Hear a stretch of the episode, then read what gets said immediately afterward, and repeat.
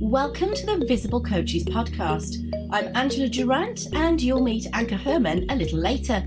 Between us, we have 30 years of business experience. We've started and grown our businesses from nothing but an idea, learning to play to our strengths as introverts in what often feels like an extrovert world. If you have ever felt any resistance to how others tell you you have to market yourself or bare your soul on social media just to get clients, then this podcast is for you. We know the unique challenges that introverted coaches face when it comes to selling their services. So, if you're ready to learn how to spot those golden opportunities right under your nose, clarify your message, nurture that market, and get more business coming your way, all without sacrificing your energy levels or well being, then plug your AirPods in and let's go. Welcome back to the Visible Coaches podcast with Angela and Anka. How much should I charge for my coaching? The eternal question. Oh, when I think of my journey over the last 15 years, starting off as a voice coach at £25 an hour just because that's what my teachers charged me, to actually, to be fair, outpricing myself at one point because, you know, everybody tells you you're worth it. You need to put your prices up. And, and so you put your prices up and then you kind of, you can sort of almost price yourself out of the current market that you're in. There's something important there to learn right the way through to actually learning about more higher ticket items and changing niches and markets and what people will and won't pay for, ha- understanding dynamic pricing. I mean, like the, the list is endless, isn't it, Anka? It's like, you know, I started with the charge what you're worth brigade and then got myself completely stuck because like what does that mean you know really in essence that that didn't ring wholly true but it also had a truth to it around understanding value and leverage um, and it wasn't necessarily the time you took, but the result you got. So it all got a bit messy. And I still, I'll be honest, there's still times when I'm looking at programs or I'm looking at certain things and I go, should I be changing my price now? Is this more or valuable? Is there another way to do this, etc.? There's, there's, there's always, I always play with that question personally. Um, so I'd love to know your thoughts on it. Well, I totally agree. It's not a set, it's never going to be set in stone. You know, there's always going to be something new to see based on as we get along and get more experience and from client feedback and from results we're getting. But I think one, like a couple of pieces that I've learned and a lot of them in my sewing business, you know, where it's really quite in your face. Uh, first of all, it has nothing to do with me as a person and it actually usually doesn't even have anything to do with my skills in a way. It's almost like people don't care right? People don't care how long it because I used to get uh, like remember a rant post I wrote on Medium years ago when there was a forum of sewing professionals who go like, oh, I'm gonna I don't want to do custom work because there's all these people who don't want to pay my prices and they don't value my work and they don't value my experience and they always kind of push down on price. And I'm like, people don't care how long it took you to learn how to make a buttonhole. Like they don't care what they care about is what's that dress worth to me? Right. And I like a classic example was um, a client of mine I had at the time. She was making tutus for ballet, you know, with the boning and custom made tutus, gorgeous. And she'd come and she says, Oh, like people always, I'm so frustrated. People don't value me. People don't value my work and me, right? And my experience and all of that because they always come and they ask about a tutu and then they don't want to pay for it. And when they hear the price, they're always shocked, right? And when you look at it, well, they, she actually tried to sell the wrong product to the wrong people because people people would come to her and you're a dance mom, like you know what that's like. You take four year old Ella to a dance school because she's seen something on television, goes, Oh, I want to do ballet. And then you go, Oh, we need a tutu, you know, and what you have in mind is some swishy tulle thing so she mm. gets an experience. And now the dressmaker goes, well, that's going to be 600 pounds. And you go, holy, yeah, you know, exactly. And that reaction has mm. nothing tutu with her. It has nothing to do with her experience. It's just like, you don't need a custom made to do it, you know, mm. at this point, because she might want to play football next month. Like, and it's about what this thing is valuable to people, you know, it's like that's what they're going to pay for. When she tries to get into you know a professional dance company and she needs to look like the best she possibly can for that competition oh hell yeah. These 600 pounds were going to look cheap cheap you know? But it's like when you sell something so it's about when you sell it you need to sell the right thing to the right people at the right time you know to, and it comes down to what they're valuing. And i think that's like the key point of it. So whatever you're selling it's about what's the value people perceive and how can you see how can you help them understand why this is worth their money and their time and, and everything. And at the same time if you've never sold a $10000 program you know if you've not really coached anybody and i see it all the time people are like oh you need to kind of charge your worth. And out of the gate here working with me for three months is good. You have to charge 5000 they're never going to get a client because if you've not actually got the experience and you've you and you like rich litvin always says the first mm. sale is to yourself. And if you have the slightest piece of doubt you're not going to sell it you know? And uh, there's this whole if you can't pull off selling it because you go like oh my god i wouldn't buy you know you're going to have a really hard time convincing somebody else of the worth if you're not really convinced you know? So i think getting your practice full is more important than charging your worth because when you have a wait list it's really mm. easy to raise your prices right?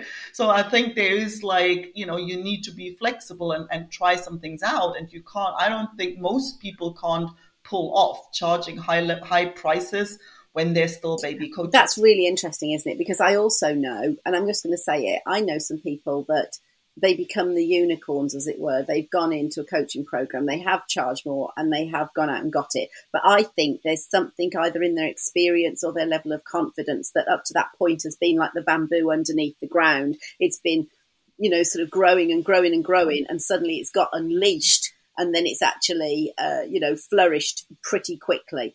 For me, that happened in 2019 when I moved from voice coaching for singers into corporate training for senior leaders and, and to do the speaking because it literally went from earning, you know, the same amount in a whole month I earned in a day. But what people on the outside didn't see is that I'd crafted my ability for 10 years in that environment too. And I wasn't scared and I didn't have doubt.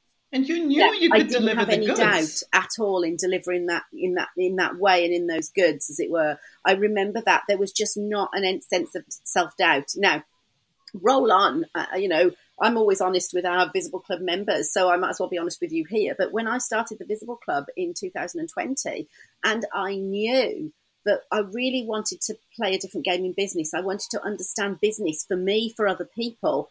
I've always been the type of person that um, that starts something and then learns it and then wants to take other people along on the journey, as it were, which if you go back to podcasts around with, with Elon Musk, you'll see how important maybe that part of the, the, the, the process is. But I didn't know what to charge. I'd never gone into a, a kind of membership group program, etc. before. What was really interesting about it, I just took what everybody else said. In fact, I took a program and I said, and I took what he said. And this is maybe the interesting sort of dichotomy than this. I started really low but I didn't have an audience. And the effort that it takes to, to do more group program work when you don't have an audience and also you don't have a, a brand uh, perception in the marketplace. You haven't got that brand perception online, which makes it very different to the specialist bespoke work that I was doing previously. Um, when you haven't got that, you suddenly are working very hard and you're not getting anything from it, and, and people do give up. It's it's the wrong again wrong price point. I hadn't really honed at that point how what I was going to transfer all of my skills into in a, a, more sort of group mentorship. I hadn't worked it out who I was really working with, but that got refined pretty quickly when when you came on board, and also when I met different mentors who really, you know, kind of challenged me on what we were delivering to people and the actual holistic approach that we took, plus the strategic approach, and also my personal re- realizes how much I loved to be hand holding, how much I loved to be working with people, and realizing that when you're at the baby stage, or you're pivoting, you actually need a lot of hand holding. And I enjoyed that. I suddenly realized that prices needed to change and we raised them to an appropriate price for people that were serious about actually you know putting that in. And we changed the nature of the business model to to work with that and the pricing. And i think that's an important place to to say to people the evolution of how this can work is that i didn't wait until it was all perfect. I just i kind of just changed it as we as we went along as i learnt more about the value that we were bringing the type of uh, ecosystem or the type of cohort that we were trying to help or bring together. Um, and, and I'm always then reflecting on price. And the important part for me was when I could sell it at that price and I could describe the value to people and the journey that we're taking, and they saw the value of it and they bought it at that price, then I knew it was validated. And then the rest of that was around brand perception and marketing. And I knew that that was the different game to play. But but before I'd hit on that sweet spot where I was content for the moment and I had people that I really wanted to help and we were doing good work with them and they were getting good results, um, there was there had to be a, a flexible approach. And it was quite hard. I found it quite hard to initially really discern the value. I remember saying to you, I can't sell what I can't see. What are we really doing here for people? What's different about what we do? How can I go out and justify that in um, in my language and in in the work that we do? And we had loads of conversations about that. And that's the thing. That's the thing that I think people always try and skip that bit. You know, we've talked about it so often. It's like you cannot figure this stuff out in your head, sitting at your desk by yourself, you know, come out with the perfect pricing strategy. Because again, like you're only half of the equation, right? It also depends on the people you're talking to, you know, who you want to serve, what they see, how you communicate, what the value is, whether they want that thing, you know, and, and so it is a matter of, I think the main thing is to get started. Like just start somewhere, right? And then you'll see well, hmm, at this price point, if that's what I'm offering at this price point, uh, doesn't bring in the people I want. Or, yeah, I quite, I quite like it, but it's not sustainable because it takes up too much of my time. Or maybe people don't really get the result because it's not enough of what they need. So you'll get the feedback that will allow you to adjust and evolve and and improve until you get to a point where go, yeah, you know, this feels really right now. There is a sweet spot. And the thing is, the sweet spot's not going to last forever because I would swear at some point we'll go again like, hmm, what are we doing? How can we improve it? Is there like, what if there was a higher end mastermind that we can pull out of here? Or what if there's, if we had some other entry level, like we will keep thinking about other ways of serving people, better ways of serving, things that work for them and that work for us. So it's an evolution. You kind of come to a point where it sits for a while and you're content and you're going to make it more efficient then.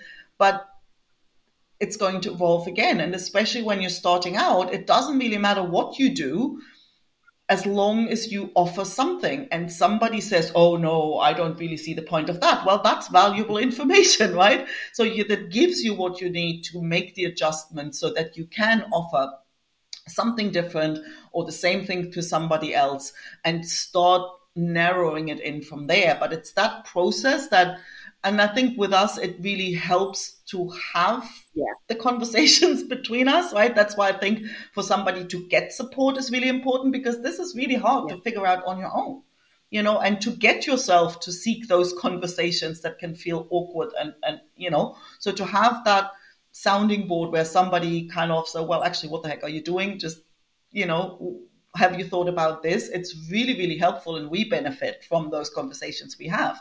That's why I think we've been able to make those changes and come up with those um, offers faster than somebody can do on their own. But you don't need a business partner to do it. You just, you know, be helpful yeah. to have some support to get that. Yeah. Get so just in, in closing, I think the thing that I wanted to leave you all with is with the question, how much should I charge? I almost want to say it depends and it doesn't matter because price is a whatever you start with, it's a starting point. if you sell it at that price, it doesn't mean that you keep exactly. it at that price. It means that the next time you sell it and improve it, you could probably increase that price until you come to a point where the market will will stop paying it and then you can play with where is the sweet spot. There's no reason to stay at a low price and there's no reason to try trying to flogging a high price that isn't actually filling your roster up yet. As we said the most important thing is getting people to work with gives you that credibility gives you that reputation. That then helps you to create more brand perception um, as soon as you do that, then you can start to play with your pricing and the changes. And you might find that you get completely content at one place. Lovely. Nothing wrong with that. Or you might suddenly go, I'm ready now and I can feel it in me. I'm ready for a new a new price change. And that's like turning up the thermostat. And you're going to feel a bit uncomfortable when you do raise that price. Um, uh, you know, you'll think that people can't, oh, my people can't afford it. And actually, it's important then to come away from your con- conceptions around price and to start play with asking for more or changing that, that thermostat so that you can work out where actually is the minimum and the maximum that you want to go out for and that the marketplace will charge. And that becomes the dynamic idea of pricing. We see it with petrol, we see it with fuel. We see it with food in the shops all the time. Pricing is always changing yeah. depending on different forces and factors that they have to deal with. And so there's nothing set in stone around your pricing. You just have to start somewhere and move from there. So until next time, take care. Take care. Thanks for tuning in to the Visible Coaches podcast. If you've ever felt the pressure to market yourself in ways that don't align with your true nature, this podcast is your sanctuary. If you've enjoyed what you've heard so far, make sure to subscribe to the Visible Coaches podcast on your favorite platform. And we would really be grateful if you could leave us a review. Your feedback means the world to us and it helps us reach more introverted coaches like you. To grab this episode's free resource, visit thevisiblecoachespodcast.com now. That's thevisiblecoachespodcast.com. Let's continue to embrace our introverted strength, create meaningful connections, and make waves in the coaching world. Until next time.